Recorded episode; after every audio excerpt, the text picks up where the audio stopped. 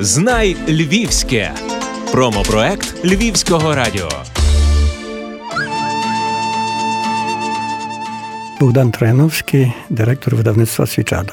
Я є українець, який народився в Польщі. Лемко внаслідок активізму, той відомий сумнозвісний активізм. Батьки мої були переселені на північ, і там я народився, там закінчив школу. Потім вирішив піти в духовну семінарію. І оскільки вже була така група греко-католицьких семінаристів, то я попав власне до Любліна до цієї групи. Успішно три роки закінчив. Після трьох років, знаєте, передумав. Мабуть, це не моє покликання. Я перейшов тоді вивчати на католицькому університеті психологію і ще паралельно якби закінчував богослов'я. Для нас, тобто українських студентів, важливе було два моменти: було питання віри, релігії, церкви, і друге це національне питання. То ми були українцями, ми хотіли щось робити для цієї України, такої трохи міфічної, бо вона була десь далеко, така комуністична, ще ну, якась така потреба була все таки. І тоді появилася ідея почати видавати такий простий журнал, власне, який би був спрямований для мирян нашої церкви в Польщі.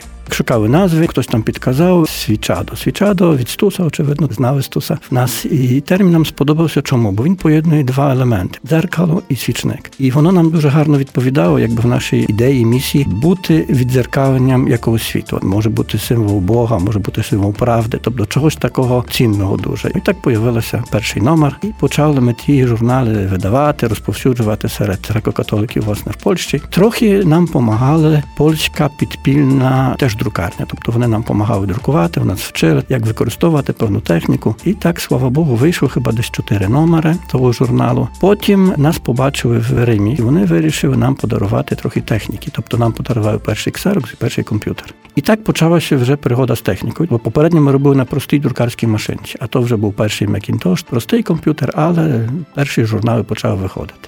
До нас тоді приїжджали теж з України, був отець е, Севастьян Дмитров, він приїхав на таку нашу саврепту табір, і ми там познайомилися з ним, і він нас запрошував до себе. Ну, чому ні? Почали їздити, кордони вже були трохи такі свобідніші. Ситуація в Україні була то вже час перебудови, вже трохи було послаблення такого режиму. І ми щось трохи, очевидно, перевозили через кордон. Трохи нам забрали, там біблії, якісь молитовники, а трохи вдалося перевезти. І в такий спосіб ми якби почали контактувати з Україною.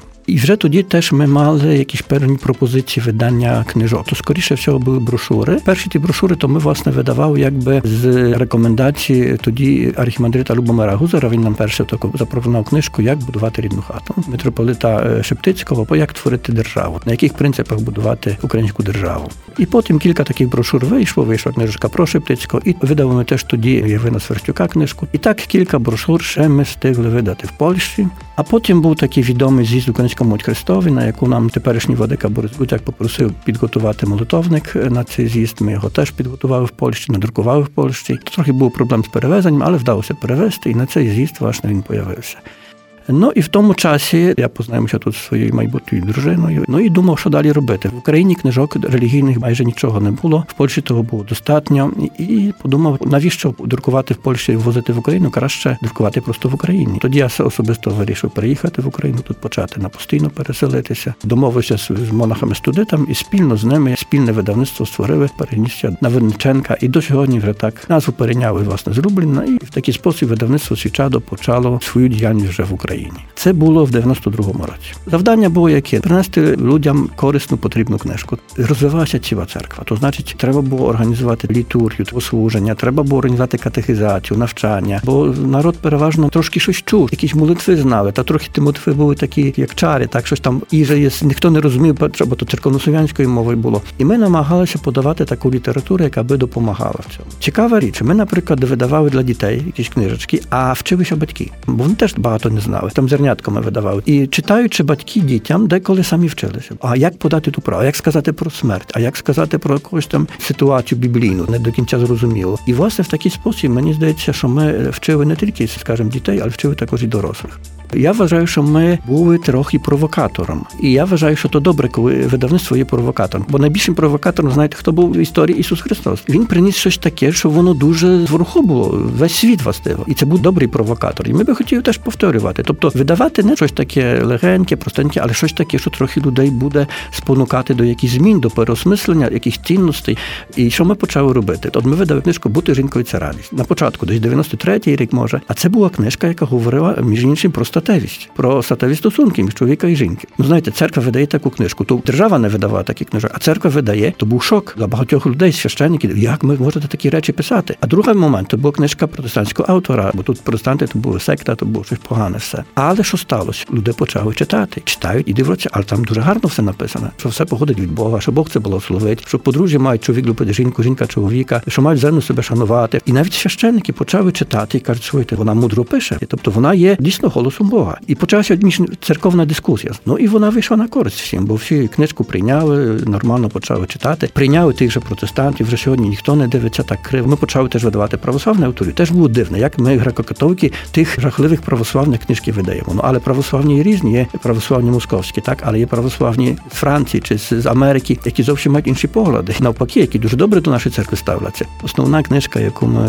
видаємо радо і, і часто, і багато, це святе письмо. Біблія. І тут цікаво, бо та Біблія зараз вона виходить в різних форматах. Тобто в нас є основне святе письмо, такий маємо переклад е, Хоменка. Власником самої Біблії є ці Васильяни. Вони перші її видали ще в часі Ватиканського собору, було перше видання в Римі, і потім ми той переклад тут вже продовжуємо перевидавати з їхньої дозволу. І вона така як книга, основа будь-якої родини, сім'ї без Біблії важко собі уявити якийсь розвиток. Так що ця книга я вважаю, що вона є первісна і основна. Але попри це ми видаємо дуже багато в Біблії в різних форматах. Тобто Біблія для дітей, Біблія для молоді. Біблія є для зовсім маленьких, така картонка, для найменших. Є така Біблія з віконечком, які відкривається, і там собі діти собі досліджують, що там Бог створив, там собі переглядають. Тобто дуже така Біблія можна трохи в формі іграшки подана. Є якийсь там новий завіт для дітей, де там пробуємо якісь фрагменти, наприклад, Біблії. Є якісь, наприклад, розмальовки, там пригоди пророка Йони, де власне діти розмальовують, вони якби вчаться, от що там з тим Йоною відбувалося, таке дивне. Тобто я думаю, що найбільш така книга, яка є основою властиво і нашого видавництва, і взагалі існування церкви це власне Біблія. Любиш Львів? Обирай Львівське.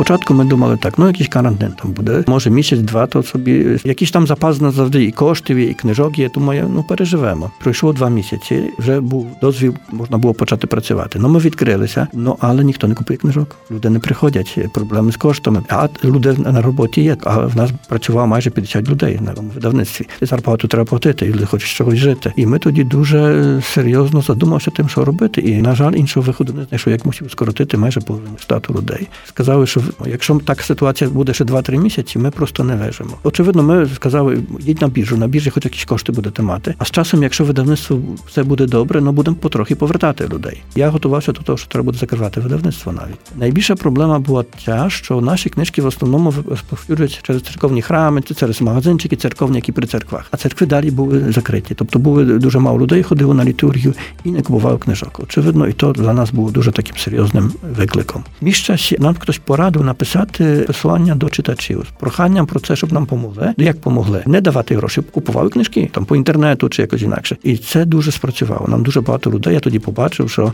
скільки маємо прихильників. Такий такий був підбадьоруючи, що дійсно ті книжки потрібні людям. Якщо вони часами хтось давав гроші, купував, навіть не до кінця розумів, що купує, бо хотів допомогти видавництву. І це для нас був таким моментом, що ага, значить, що ми потрібні і що варто продовжувати боротьбу за виживання в тій ситуації. І потрохи, потрохи якось стаємо на ноги. Ну наразі потрохи ми почали людей повертати на роботу. Надіємося, що далі буде легше. А скажіть, що ніколи не зміниться у видавництві свічаду? Я надіюся, що принципи, за якими ми працюємо. Ну бо ми чому ми видаємо книжки? Ті книжки релігійні. Ми не видаємо, щоб заробляти гроші, бо аж там таких великих грошей не заробиться. Ми собі так думаємо. Коли людина є щаслива, мені здається, що тоді, коли в неї поєднуються такі три, якби форми існування, вона має свою якусь біологію, то вона мусить їсти, працювати і так далі. Є якби її психічний стан, це є те, що вона переживає емоції. Є духовність. Духовність це якби її спілкування з Богом, і тоді людина інтегральна, вона тоді є цілісною. І тільки людина, яка зінтегрована, вона тільки, на мою думку, може бути щасливою. І ми літературою намагаємо допомогти їй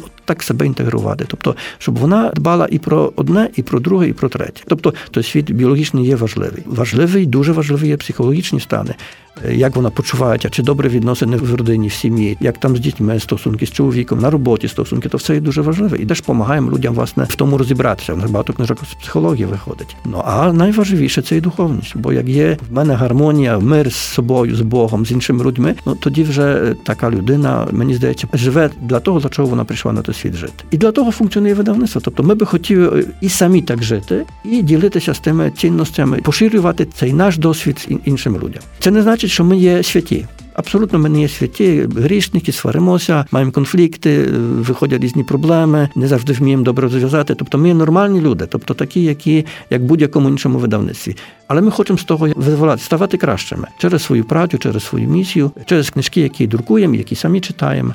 Бо ми розуміємо, що цей одинокий шлях не тільки для нас, для України. Тобто Україна тільки тоді буде нормальна, коли теж будуть в неї ті три елементи, якби поєднані. Корупції не буде, бо ніхто не буде красти, так хабарів ніхто не буде брати, бо воно просто суперечить отим принципам, тим цінностям. Нам часами щось кажуть, там ну ви би там могли там е, щось, о, я би вам тут заплатив, щось там, ви би там наліво. Я кажу, ну але ну якщо ми будемо так робити, то книжки про етику, то друкуємо щось, що суперечить нашим принципам. Ну ми не можемо так працювати. Часами є ситуації, коли ви хочете чесно, а вам не виходить. Але більшість ситуації така, що треба діяти згідно законом. Тобто податки платити, деколи боротися за це, щоб зменшили, щоб якісь пільги були. Ну але обманювати теж ну треба колись почати жити правдою і почати себе. Інакше то буде ну такий трохи фальш, правда. Так що пробуємо жити тими цінностями, про які пишемо чи про які друкуємо. Знай Львівське промопроект Львівського радіо.